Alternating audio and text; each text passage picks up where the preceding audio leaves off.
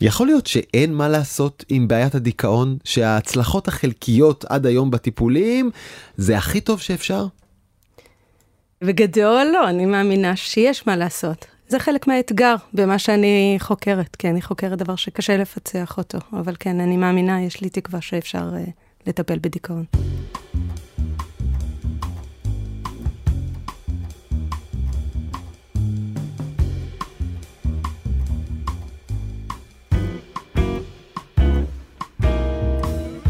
אנחנו שאלה אחת ביום, בשיתוף האוניברסיטה העברית בעונה חדשה.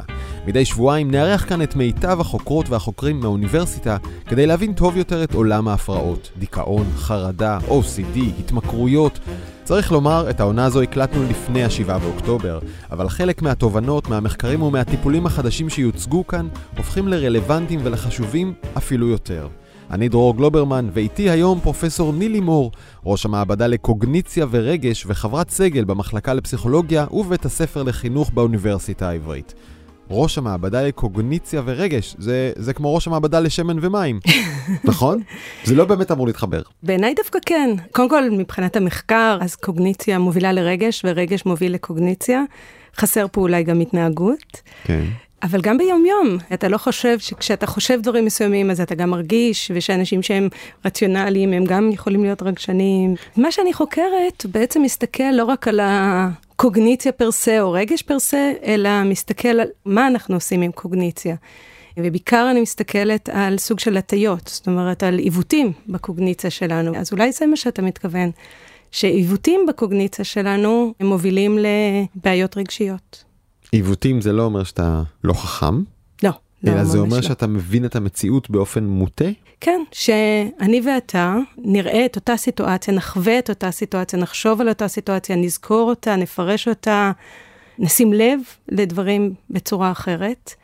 והאופן הזה שבו אנחנו שמים לב, מפרשים, זוכרים, מסתכלים על סיבות לאירועים, כל הדברים האלה ביחד יכולים לשים בן אדם אחד בסיכון לדיכאון, לחרדה, להפרעות אחרות. ובן אדם אחר לשים אותו על מסלול אה, בריאות נפשית. ודיכאון בעצם זה חלק גדול מהמחקר שלך, נכון? נכון. ואני חייב לשאול לפני שנמשיך הלאה פנימה, על ה... באמת אולי הבחירה הכי טריוויאלית שכל אדם, אני מניח מסוגך, עושה די בתחילת הדרך, האם אתה הולך לטיפול או למחקר. השאלה איך את בוחרת אם ללכת דווקא ללחקור את הבעיה מאחורה, את השורש ולחפש טיפולים, או להשקיע את זמנך בפשוט לעזור לאנשים, אחד על אחד. למה או זה או זה? אני עושה גם וגם. את גם מטפלת. בוודאי. למעשה, אם אתה חושב על אנשים שהם חוקרים קליניים, אז המחקר שלהם עוזר להם להבין יותר טוב אנשים ומטופלים, והטיפול שהם נותנים עוזר להם לשאול יותר טוב את השאלות המחקריות. אני אניח בצדק שעיקר זמנך הוא על מחקר יותר מאשר על טיפול? כן, הרבה מהזמן הוא מחקר, חלק מהזמן הוא הוראה, חלק מההוראה היא הוראה על איך לטפל, mm-hmm. וחלק הוא גם על הדרכה, אז אני מדריכה סטודנטים ואנשים אחרים בטיפול, וחלק מהזמן הוא גם בטיפול.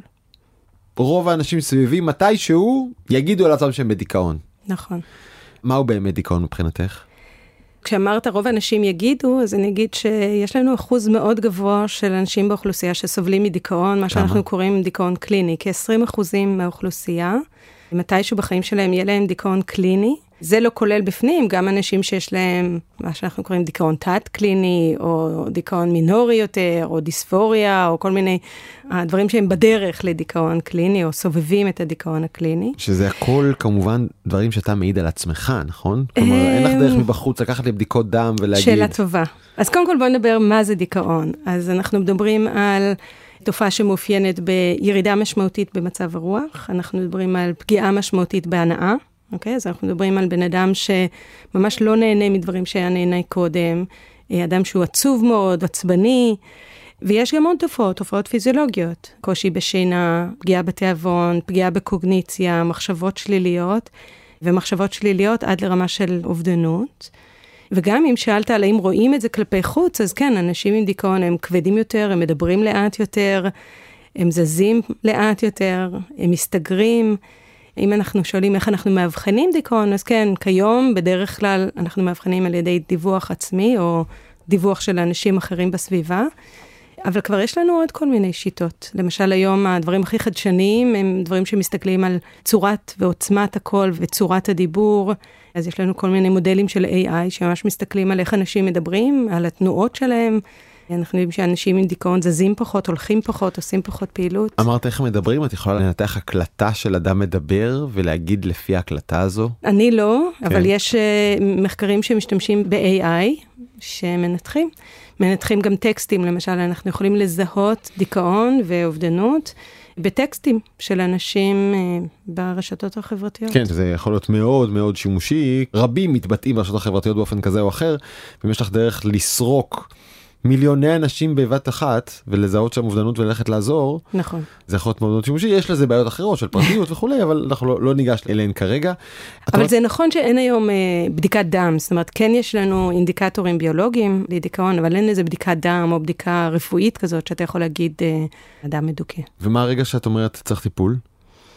בגדול אני אגיד שברגע שאנחנו רואים שזה מתמשך, ברגע שאנחנו רואים שזה יוצר מצוקה, ברגע שאנחנו רואים שזה פוגע בתפקוד, זה בהחלט מחייב טיפול, וגם אני אגיד שיש פה איזה מדרון חלקלק, אז uh, גם רמות מתונות של דיכאון נוטות להוביל לרמות חמורות יותר של דיכאון, ודיכאון נוטה לחזור על עצמו, אז כמה שיותר מהר אה, לטפל. אני מודה שלי יש קושי עם הפרמטרים הכל כך סובייקטיביים והדיווח עצמי והלא טנג'בילים לא מספריים אני מבין שזהו העולם כן הכל בסדר אבל הכל נורא נתון לדיון וזה תלוי לא בניסיון לא שלה לא כשאתה אומר דיווח עצמי זה לא בהכרח אה, לא מספרי.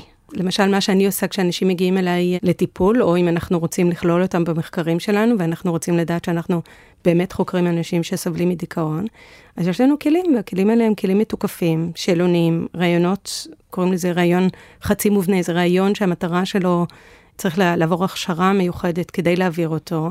והמטרה שלו בעצם אבחון של דיכאון, כמו שתלך לפסיכיאטר, אוקיי? אבל הוא כלי סטנדרטי, הוא כלי שאם אני אתן את הרעיון, ומישהו אחר שעבר את אותה הכשרה ייתן את הרעיון, אנחנו נגיע לאותה הבחנה. בסוף אבל השאלות שם זה מסוג, איך אתה מרגיש?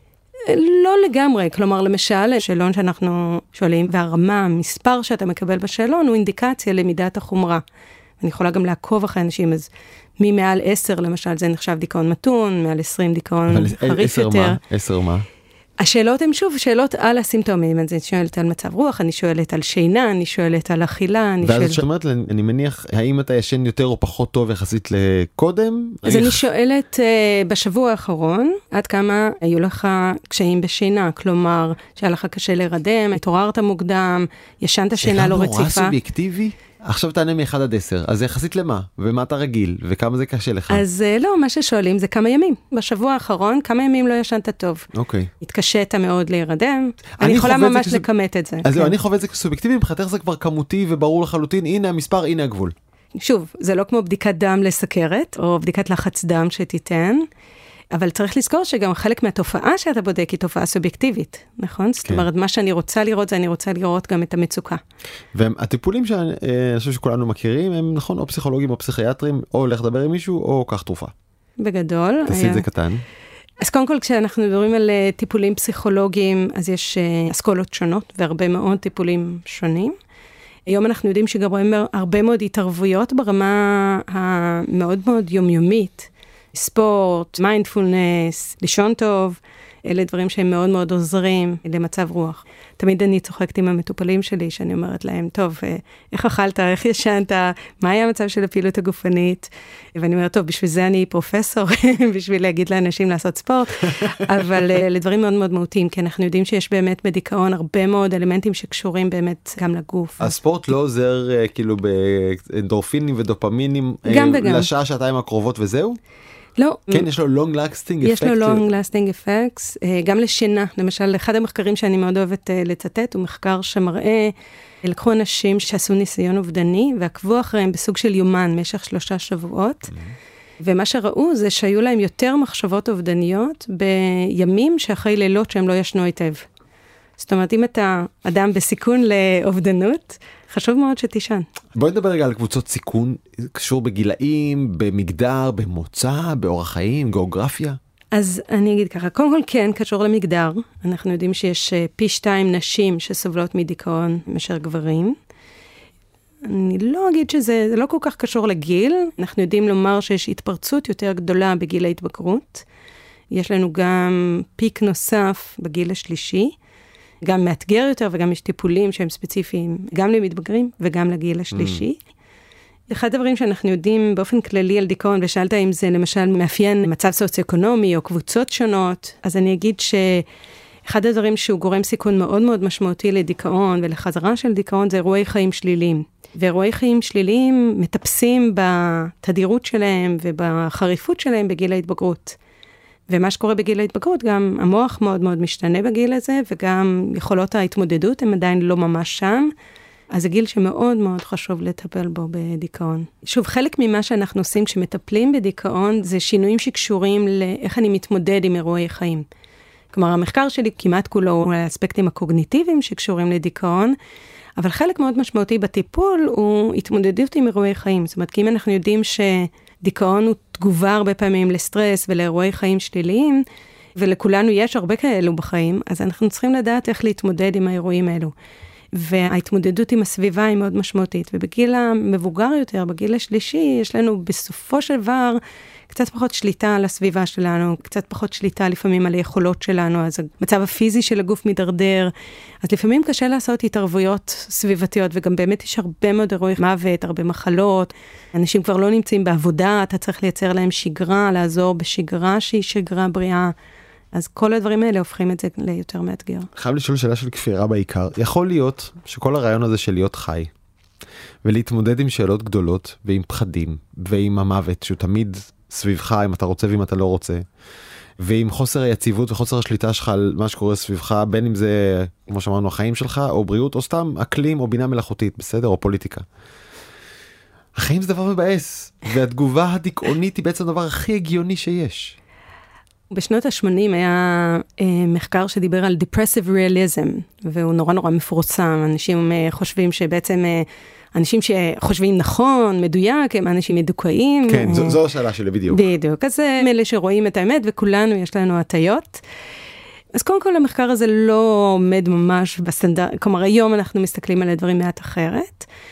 גם בהקשר הזה אני אגיד שלמשל תיאוריות אבולוציוניות, אז תיאוריות אבולוציוניות טוענות שדיכאון הוא איזושהי תגובה אבולוציונית אה, תקינה, שאומרת, יש לי בעיה, בעיה חיצונית, ולכן מה שאני צריך לעשות זה לשקוע פנימה ולנסות לפתור את הבעיה הזאת, ואז דיכאון זה סוג של ניסיון לפתור את הבעיה שהתקלקל, כי פניתי פנימה, אבל נשארתי תקוע שם, פנימה. כך או כך, אני חושבת שההסתכלות היא צריכה להיות הסתכלות קצת יותר מאוזנת. זאת אומרת, זה לא שהעולם הוא תותים, ושמכל אה, לימון אנחנו נעשה לימונדה. אבל אני חושבת שאם אנחנו מסתכלים על החיים בצורה המאוד מאוד מאפיינת את הדיכאון, זה מוביל פשוט לחוסר תפקוד. ואז זה לא שכולנו מרמים את עצמנו, אלא באמת אנחנו לא נצליח לתפקד. אה, יצא לך אולי לראות אה, טיפולים פסיכולוגיים על ידי מכונה. ראית שיחה טיפולית של מטופל מול אלגוריתם? מה חשבת? אז אני אגיד שלפני יומיים ניסיתי לסדר משהו עם קופת חולים. כן. אמרו לי, אה, את יכולה להיכנס, יש לנו וואטסאפ. כן. אמרתי, וואי, איזה יופי, אני אכתוב לה עם וואטסאפ, ואז אני אצליח לשלוח לרופא את מה שאני צריכה. בקיצור, ענה לי בוט. ובאיזשהו שלב כל כך התעצבנתי, כי כמובן הבוט לא הצליח לספק לי את מה שהייתי צריכה, ופשוט נטשתי אותו בעצבים נורא גדולים, ואמרתי, איפה הבן אדם?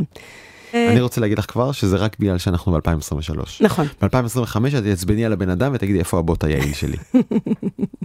אני אה, באמת חושב כן. שזה יקרה. זהו, אז השאלה היא כזאת, זה מתחיל באמת ממשבר בריאות הנפש, שבכל העולם אנחנו מדברים על משהו כמו מספר אחוזים קטן של אנשים שסובלים מדיכאון או כל הפרעה אחרת, שבאמת מצליחים לקבל טיפול.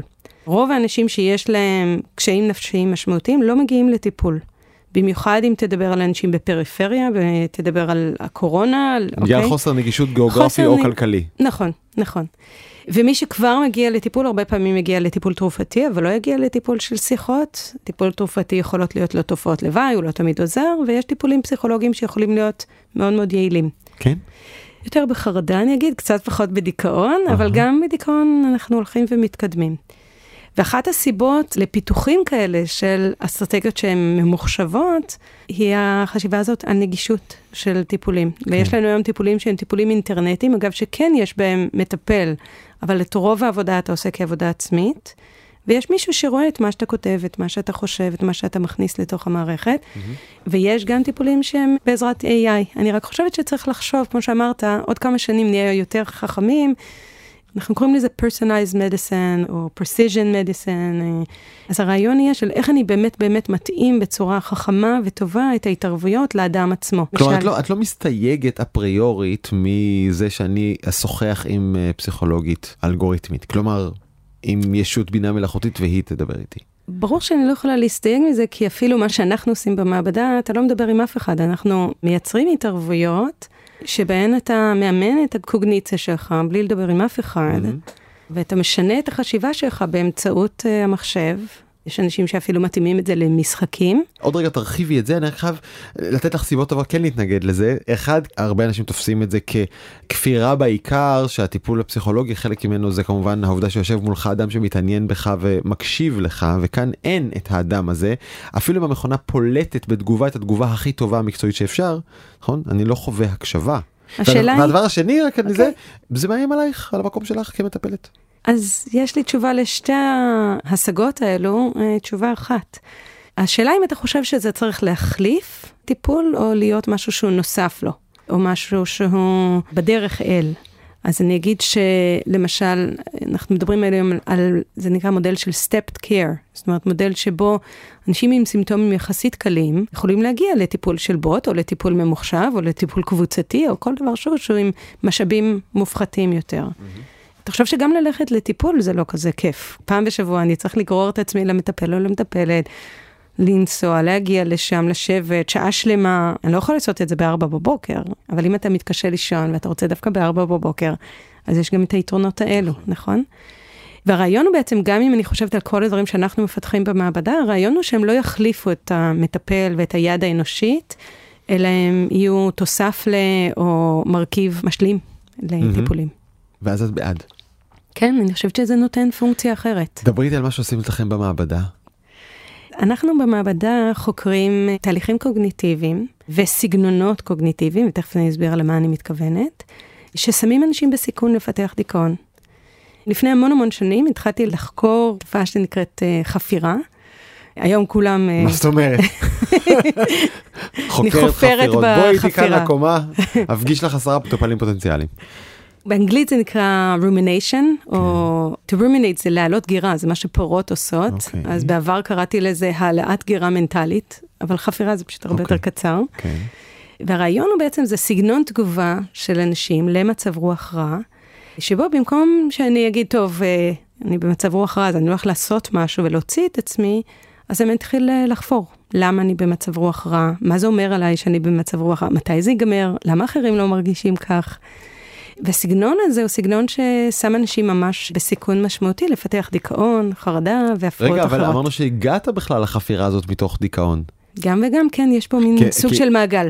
אז מה שקורה זה החפירה הזאת, סגנון שמתפתח הרבה פעמים בגיל הילדות וההתבגרות, מאפיין יותר נשים מאשר גברים, כפי שיכולת בטח לדמיין. החזקתי את הפה סגור.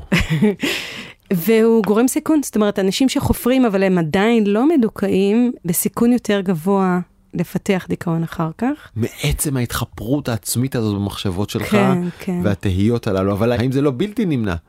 ברגע שאני מרגיש רע, בוודאי שאני מתחפר בזה את עצמי למה זה קרה, בוודאי שאני מתחיל לשאול את עצמי שאלות על עד מתי זה יימשך ומה עם אנשים אחרים ולמה רק אני ככה וכולי. אז סוזן נולן הוקסמה שהיא זו שבעצם אה, טבעה את המושג הזה rumination, שאלה את עצמה את השאלה, היא שאלה למה נשים סובלות מדיכאון יותר מגברים. חיפשה כל מיני הסברים, ואחד מהם היה הסבר שהיא הובילה, זה נקרא תיאוריית סגנון התגובה. Mm-hmm. והרעיון הוא שזה לא מדויק מה שאמרת עכשיו, זאת אומרת שיש אנשים שמגיבים בדרך אחת למצב רוח, ויש אחרים שמגיבים בדרך אחרת. והדרך הזאת של לחפור בתוך מצב הרוח היא דרך מאוד מאוד הרסנית. ואז אתה שואל את עצמך, ומה שאנחנו בעצם ב-20 שנה האחרונות שואלים, זה למה אנשים חופרים? אם זה כל כך מזיק, אז למה אנשים עדיין עושים את זה? והתשובה? והתשובה בתחילת הדרך חלק מהחוקרים אמרו שאנשים בעצם אה, כביכול אה, בוחרים לעשות את זה, הם חושבים שזה יעזור להם. כלומר זה אה, במטרה לייצר לקחים כדי להתמודד טוב יותר בעתיד? משהו כזה. להימנע מהסיטואציה. נכון, okay. אוקיי. וחלק מהחפרנות היא חפרנות מהסוג הזה, היא נקראת חפרנות שהיא יותר רפלקטיבית, כלומר היא מתבוננת. אבל יש חפרנות שהיא ממש נבירתית כזאת, תחשוב על עצמך כמו מין עכבר שהוא בתוך גלגל. איך עשיתי את זה? למה זה קרה דווקא לי? בדיוק, בדיוק, בדיוק, של הסתכלות מאוד מאוד על העבר. לא סתם אמרת איך עשיתי ולמה זה קרה, ושאנשים נתקעים בתוכה, ומה שהמחקר שלנו מראה לאורך השנים, זה שבעצם כל המערכת הקוגניטיבית שלנו, זאת אומרת הזיכרון שלנו, הפרשנות שלנו, הקשב שלנו, מוביל אותנו בעצם לזה שאנשים שהם חופרים, אנשים רומינטיביים, פשוט נתקעים על גירויים שליליים, ואז הם לא מצליחים לצאת מהם. נתקעים על גירויים שליליים. למה אני מתכוונת? נכון. אה, אז אני אתן דוגמה. אנחנו מציגים לאנשים אה, מילים על המחשב. אז למשל באחד הניסויים שלנו נתנו להם לראות שלוש מילים, שתיים מהם היו נייטרליות, ואחת הייתה מילה שלילית, דכדוך, אה, עצב, ייאוש. ואמרנו להם שהם צריכים להסתכל על שלוש המילים האלו, והמילים נעלמות, ואחת מהן מוחלפת על ידי נקודה. וכשהמילה מוחלפת על ידי נקודה, הם צריכים להגיד מה הייתה המילה שהייתה שם. עכשיו, באחד התנאים, הנקודה אף פעם, אף פעם, אף פעם לא החליפה את המילה השלילית, היא תמיד החליפה את אחת משתי המילים הנייטרליות. Mm-hmm. ומה שראינו זה שהנבדקים שהם נוטים לעשות רומינציה, בכל זאת זכו יותר ונתקעו יותר על המילה השלילית הזאת, זאת אומרת, הם לא הצליחו להיפטר ממנה בראש, למרות שבעצם היא אף פעם, אף פעם לא הייתה רלוונטית.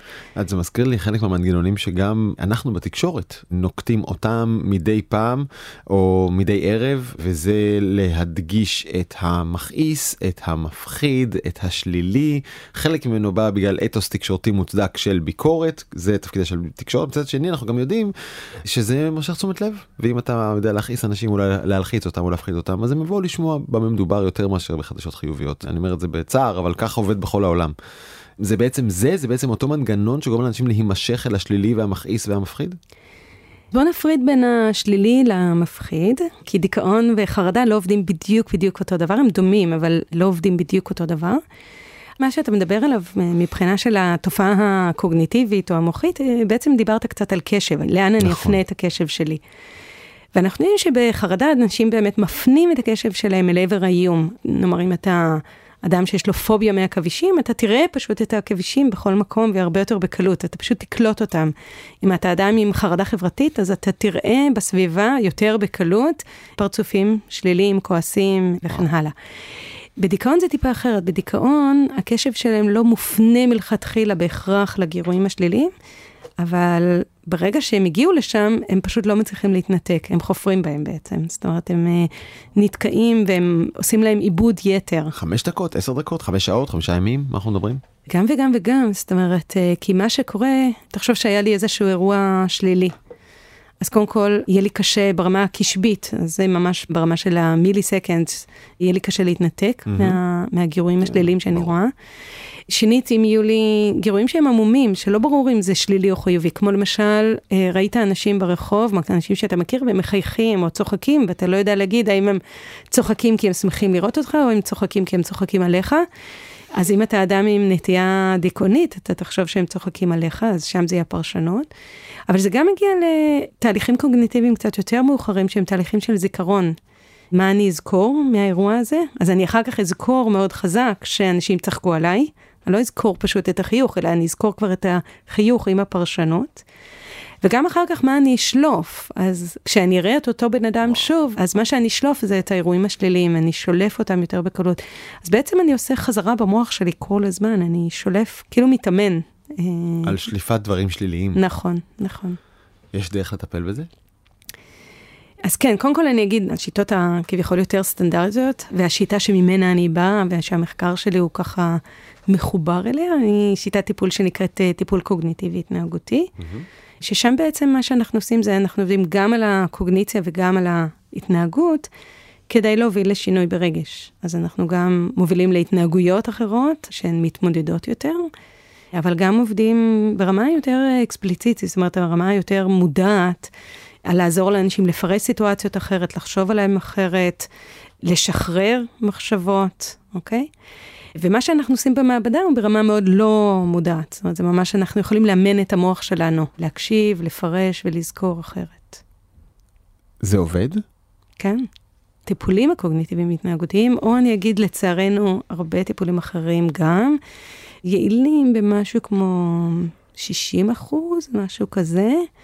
ומה שעוד מדכא בעניין הזה, זה שהטיפולים אמנם יעילים במידה מסוימת, אבל יש גם חזרה מאוד גדולה. זאת אומרת, אנשים שעברו טיפול בחרדה, אחר כך הם מאמצים הרבה פעמים את הכלים שהם לומדים בטיפול, ואנחנו מצליחים לראות אפקטים נורא יפים 12 שנים אחר כך. Mm-hmm.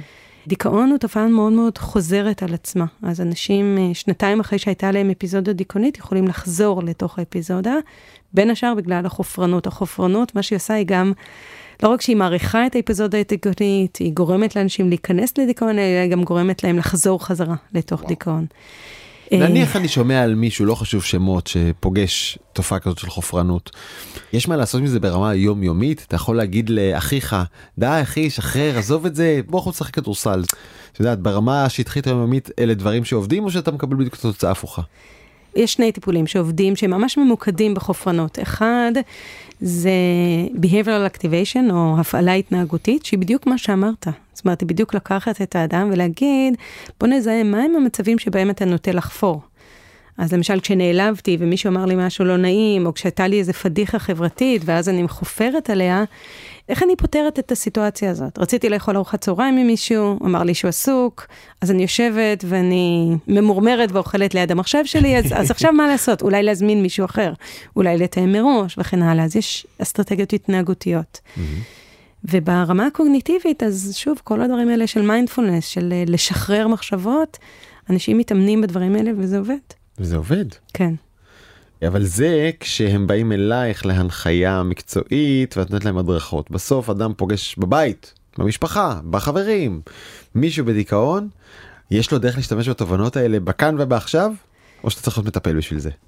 שאלה טובה. קודם כל הייתי חוזרת למה שאמרתי על הספורט ועל הפעילות, ואנחנו יודעים שככל שאנשים פעילים יותר בחיים שלהם ומנסים יותר להשיג את המטרות שלהם, הם מצליחים להיות פחות מדוכאים. Mm-hmm.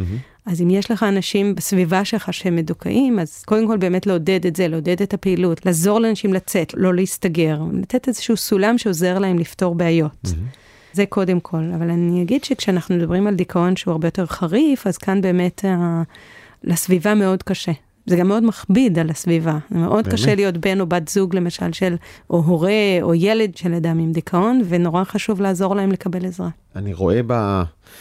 דיווחים בעולם, ראיתי את זה בדיווח אמריקאי, אבל זה בטח חוזר בהרבה מקרים, שבעשור וחצי, שני עשורים האחרונים יש עלייה עצומה באירועי דיכאון, נכון? כן. בדיפרסיב אפיזודס, בעיקר בקרב צעירים, אם אני זוכר את המספרים נכון, אבל ברמה כן. של כפול. כן, נכון, נכון. נכון, פשוט כפול.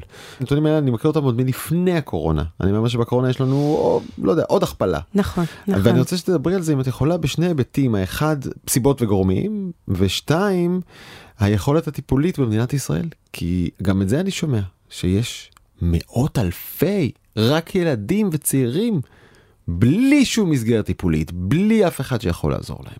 נכון.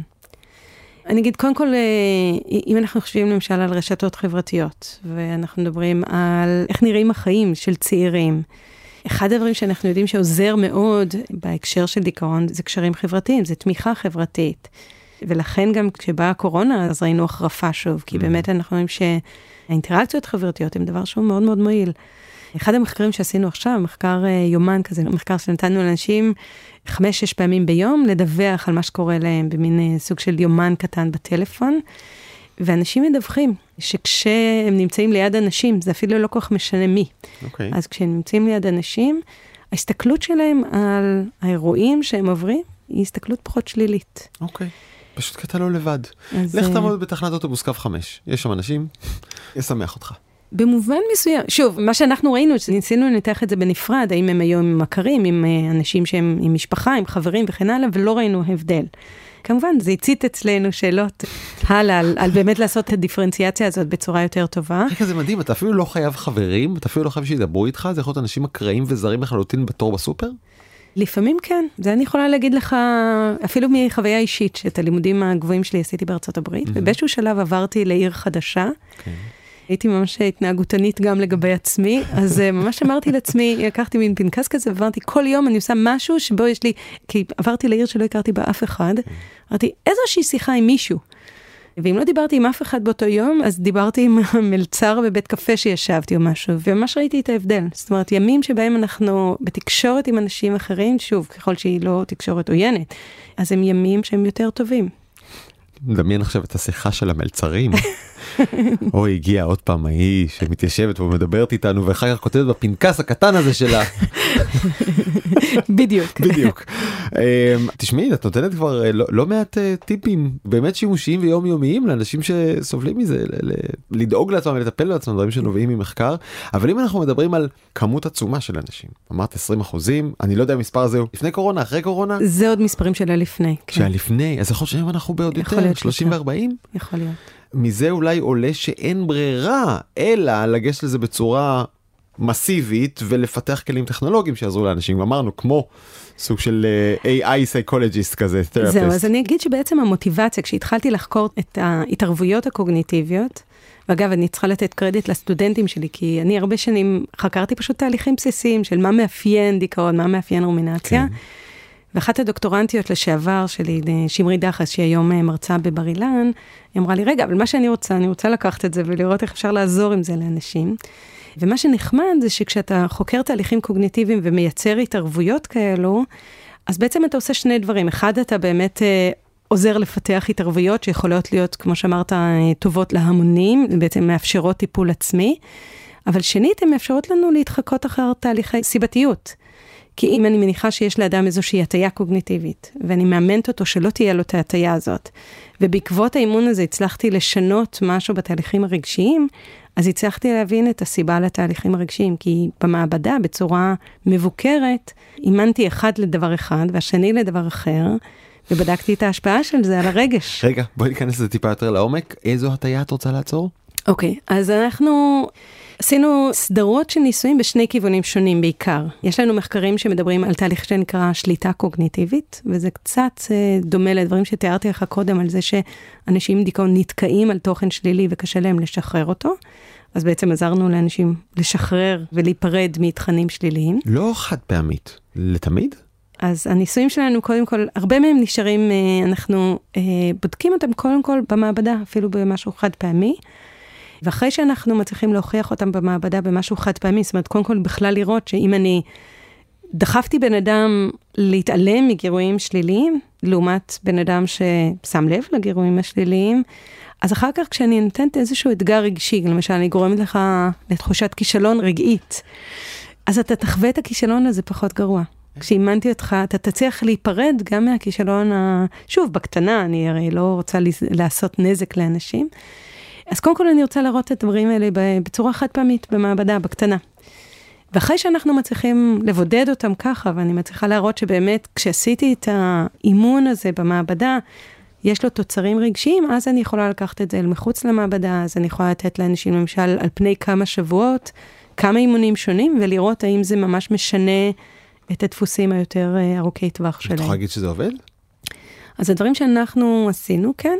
שוב, זה לא בהכרח שאתה תראה אפקטים ענקיים, okay. אוקיי. אבל צריך לזכור שאנחנו לא בהכרח מחפשים להחליף כל טיפול אחר, אלא קודם כל באמת לעזור לחשוב על דברים בצורה סיבתית, כלומר באמת לנתח בצורה מדוקדקת תהליכים שמובילים להחרפה או לשיפור של מצב רוח. ואז לתת כלים שיכולים להיות כלים משלימים, כלים שאנשים יכולים להשתמש בהם ברמה האישית, אה, ללא סיוע של בעל מקצוע. ואנשים מדווחים, זאת אומרת, יצא לי במקרה, היו לי סטודנטים שלימדתי, שפנו אליי אחרי שיעור ואמרו לי, היינו בניסוי שלך.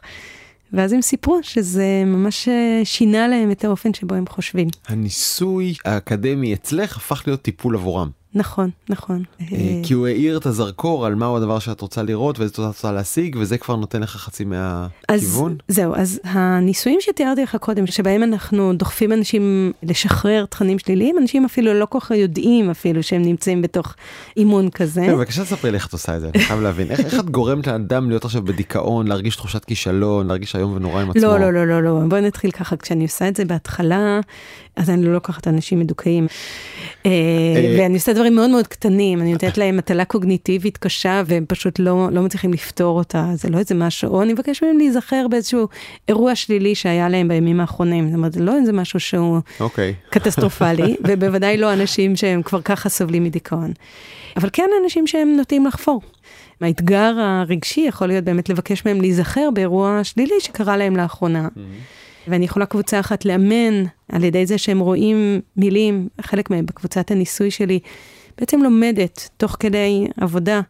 היא לומדת שהם לא צריכים להגיב למילים השליליות, שהם לא המטרה בתוך המטלה הקוגניטיבית. ואת חושבת שזה יעזור להם ברגעי חפירה אמיתית מהחיים שלהם כשהם מתבוססים במיצי מרה, להגיד אוקיי, כמו הניסוי, אצל פרופסור מור, בוא נתעלם שנייה מהרגשות הרעים. אז זו שאלה מצוינת. אז קודם כל אני אגיד שבאמת, התחום הזה שאני מדברת עליו עכשיו, זה תחום שלם שנקרא Cognitive Bias Modification, שזה אימון לשינוי הטיות קוגניטיביות, וואו. וזה תחום שהתחילו אותו בתחילת שנות האלפיים בארצות הברית, אוסטרליה, אירופה. וזו באמת אחת השאלות שעולה כל הזמן, זאת אומרת, עד כמה אנחנו מצליחים לחדור לתוך היומיום של אנשים. אני אגיד שבסדרת הניסויים האחרונה שלנו, העכשווית, אז אמרתי, תחום אחד שלנו הוא התחום שמתעסק בשליטה הקוגניטיבית, ותחום שני הוא תחום יותר אה, קרוב למודעות של אנשים, הוא תחום שמדבר על היחוסי סיבתיות. Okay. אוקיי. ושם למשל אני יכולה לדבר על זה שאדם אה, קורא לו איזשהו אירוע שלילי, ואיזה מין סיבות הוא נותן לאירוע שלילי. נכשלתי במבחן, למה נכשלתי? המורה היה לא הוגן, ירד גשם בחוץ, או לא ישנתי טוב, או אני לא חכם, או אני לא טוב במתמטיקה. ובעצם אנחנו יכולים להסתכל על ייחוסים שהם יותר פנימיים, לעומת חיצוניים, על ייחוסים שהם יותר גלובליים. למשל, אני לא טוב במתמטיקה זה דבר אחד, אבל אני לא חכם זה הרבה יותר רחב מזה, נכון? אז גלובלי לעומת ספציפי, ויכול להיות לי משהו זמני, היום ירד גשם או נתקעתי בפקק, לעומת משהו שיותר קבוע בזמן, אוקיי? וככל שאנשים נותנים לאירועים שליליים, יחוסים שהם יותר פנימיים, יותר גלובליים, יותר יציבים, ככה הם יותר בסיכון לדיכאון. ומה שאנחנו עשינו, אז היו הרבה מאוד שנים שבאמת הראו שאנשים שיש להם את הנטייה הזאת לייחוס שלילי כזה, הם בסיכון לפתח דיכאון mm-hmm. עתידי. אנחנו הכנסנו את זה למעבדה, ובעצם ייצרנו אימונים לאמן אנשים לסגנון ייחוס חיובי או לסגנון ייחוס שלילי, כן, אה, מה לעשות, צריך גם, גם את זה, כי אתה צריך להבין מה ההשלכות של סגנון הייחוס השלילי. וראינו שאנחנו מצליחים להשפיע על הרגש של אנשים, אנחנו מצליחים להפחית את החפירה שלהם, אנחנו משנים את הצורה שבה הם שולפים זיכרונות. ובמחקר אחרון שעשינו עם דוקטורנטית שלי, אה, ברא אבו סאלח, הראינו שעל פני אה, שלושה שבועות, אנשים התחילו גם להשתמש בייחוסים החדשים, כאן לא אימנו אותם לייחוסים שליליים, כי לקחנו אנשים שהם באמת גבוהים במדד של דיכאון, אז כן. אלה היינו קבוצת ביקורת שאין בה כלום. ואנשים שאימנו אותם ליחוסים החיוביים, באמת התחילו לדווח גם על האירועים האישיים שלהם בתוך היומיום, שהם מסתכלים עליהם אחרת, וגם הפחתנו את רמת הדיכאון שלהם. זה מקרב אותך לכדי שיטת טיפול חדשה? אז שוב, במובנים מסוימים זה דומה מאוד למה שמטפל היה עושה. כן. אם אנחנו מדברים על מה שעושה מטפל קוגניטיבי-התנהגותי בחבילת טיפול כזאת, הוא או היא עושים הרבה דברים. אחד מהדברים שהם עושים זה מנסים לעזור לאנשים להסתכל אחרת על אירועים ביומיום, נכון? כן. אבל פה אנחנו עושים את זה כאילו בפינצטה, אנחנו עושים את זה בצורה מאוד מאוד ממוקדת, סביב תהליך מאוד מאוד ספציפי, שהוא התהליך של מתן ייחוסים לאירועים. אז זה בצורה מאוד מאוד ממוקדת. אז אתה יכול לחשוב ששוב, טיפול קוגניטיבי התנהגותי, אתה עושה המון המון דברים בבת אחת, ואתה לא תמיד יודע בדיוק בדיוק מה עובד. כאן אני יכולה, אני מבודדת בעצם את המרכיב הזה של הייחוסים, ואני, זה הופך להיות מטרה מאוד מאוד ספציפית. אני חושב שאתם, אה, אנשי המקצוע בתחום שלך, מתעלמים. מכלי עבודה נורא נורא יפה, באמת, שאני האדם הפשוט, אה, ממש ממש מאוהב בו, אה, וזוהי ההדחקה. אני חושב ששלושת רבעי, מה זה שלושת רבעי? כנראה שהרבה הרבה יותר מהאירועים השליליים שאני אישית חווה בחיים שלי, אני פשוט לא זוכר אותם בתוך שלוש דקות. הם נעלמים באיזה תהום נשייה. מבחינתי זו שיטה נהדרת. אז uh, אנחנו לא מתעלמים, יש לי גם מחקרים שבהם... בוא נשכח uh, את זה ביחד. אז יש לנו כל מיני מחקרים שמסתכלים גם על distraction, על הסחה ועל כן. המשמעות ועל האם אנשים מסוגלים לעשות הסחה. אם דיברנו קודם על מה אנשים שולפים מהזיכרון, אז בעצם זיכרון הוא לא, זה לא שאתה חווה משהו ואתה באופן אוטומטי פשוט זוכר דברים או לא זוכר דברים, נכון? אנחנו מאוד אקטיביים בזיכרון שלנו. אני יכול לעזור לעצמי לזכור דברים מסוימים ואני יכול לעזור לעצמי לשכוח, ויש גם הפרעות שהן בעצם מאופיינות בקושי לשכוח. תחשוב למשל על הפרעת פוסט-טראומה, נכון? אז אנשים כאלה קשה להם מאוד לשכוח משהו. כן. ושם דווקא ההדחקה אולי כן הייתה טובה, נכון? אז אני חושבת שההסתכלות היא, וגם המחקרים האחרונים שלנו מדברים לא על זה שאני רוצה לעזור לאנשים לשים לב למשהו, או להתעלם ממשהו, או להדחיק, אלא המידתיות. זאת אומרת, אנחנו רוצים לעזור לאנשים להיות גמישים, ולהצליח לעבור מייחוס שלילי לייחוס חיובי, לעבור מזיכרון אחד לזיכרון אחר, לדעת מתי להדחיק זה טוב ומתי להסיח את הדעת זה טוב, ומתי כשאני עסוק ביותר מדי הדחקה, אז אני למשל לא אפתור את הבעיות שלי כי אני אדחיק אותן. אה, אני מכיר גם את האזור הזה שעכשיו אמרת כן. גם אותו אני מכיר אה, אה, יש לי עוד מנגנון אני חושב שאני ככה את יודעת הרי את מדברת ואני מרפלקט את זה על עצמי ספונטנית אני חושב שהדבר הנוסף שאימנתי את עצמי זה לסלוח לעצמי די מהר על טעויות אנושיות. אז קודם כל באמת אחת משיטות הטיפול שהיא באמת מאוד חשובה לתחום של דיכאון היא טיפול שנקרא self compassion. זה אני התכוונתי לביטוי המקצועי הזה שעכשיו את אמרת יפה. ואכן אתה רואה, אתה רואה גם אנשים עם דיכאון, תחשוב על אנשים עם חרדה חברתית, שהם פשוט ממש ממש לא סולחים לעצמם, לא נותנים לעצמם שום פדיחה חברתית לשרוד אותה, נכון? כי הם המבקרים הגדולים של עצמם. גם בדיכאון, ביקורת עצמית, החפירה הזאת, הנבירה, הרבה פעמים היא חפירה שהיא כולה סביב הלקאה עצמית. אז בהחלט, הדברים האלה חלק מאוד מאוד משמעותי. סלחנות עצמית היא חלק מאוד מאוד משמעותי מטיפול. וגם אם אני אגיד, אם אני מסתכלת אחרת על המחקרים שלנו על ייחוס, הרי הייחוס הפנימי לעומת החיצוני, כשיש לך משהו שלילי, אז להגיד, אוקיי, זה קרה בגללי, או שאתה לפעמים אומר, לא, זה קרה בגלל נסיבות. אז כשאני רואה את התמונה בצורה קצת יותר מורכבת, ואני רואה גם את הדברים שאני אחראי להם, וגם את הדברים שהם נסיבתיים, ויש לי איזושהי חשיבה שאנחנו מסתכלים עליהם בסוג של חשיבה דיאלקטית, שבעצם אני גם רואה את זה וגם את זה. אני גם סולח לעצמי, אבל אני לא סולח לעצמי בצורה רש... מופרזת, כן. רשלנית, כמו שאתה אומר, אלא אני רואה את המורכבות של הדברים, שיש גם דברים שהם באחריותי ובשליטתי, וגם דברים שהם לגמרי לא בשליטתי. המורכבות הזאת ביחד עוזרת לנו גם לעבור הלאה וגם להתמודד עם מצבים.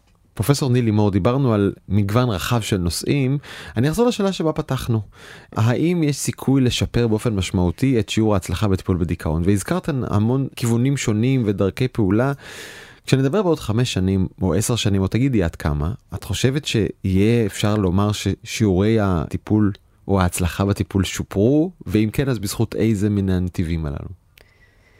אני חושבת שאחד הדברים שהמחקר מתקדם בהם הוא לזהות מרכיבים, דיכאון היא תופעה נורא נורא הטרוגנית.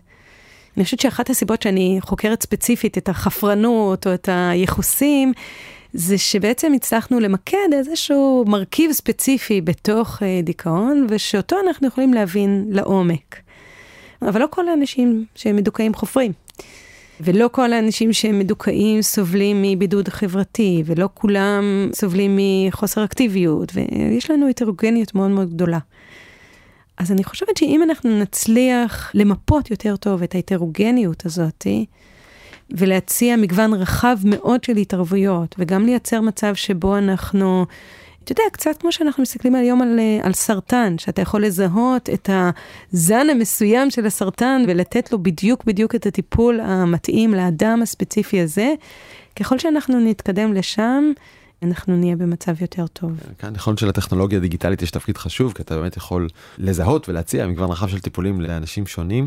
ואפילו ממש... אני אגיד אפילו עוד יותר כן. מזה, גם בזמן הנכון. זאת אומרת, אותו בן אדם שאת מאמנת אותו במעבדה, ברגע שבו הוא קוראת לו הפדיחה הזאת, או קורא לה הדבר הלא נכון, האם הוא אז יצליח לממש ולהשתמש בדברים?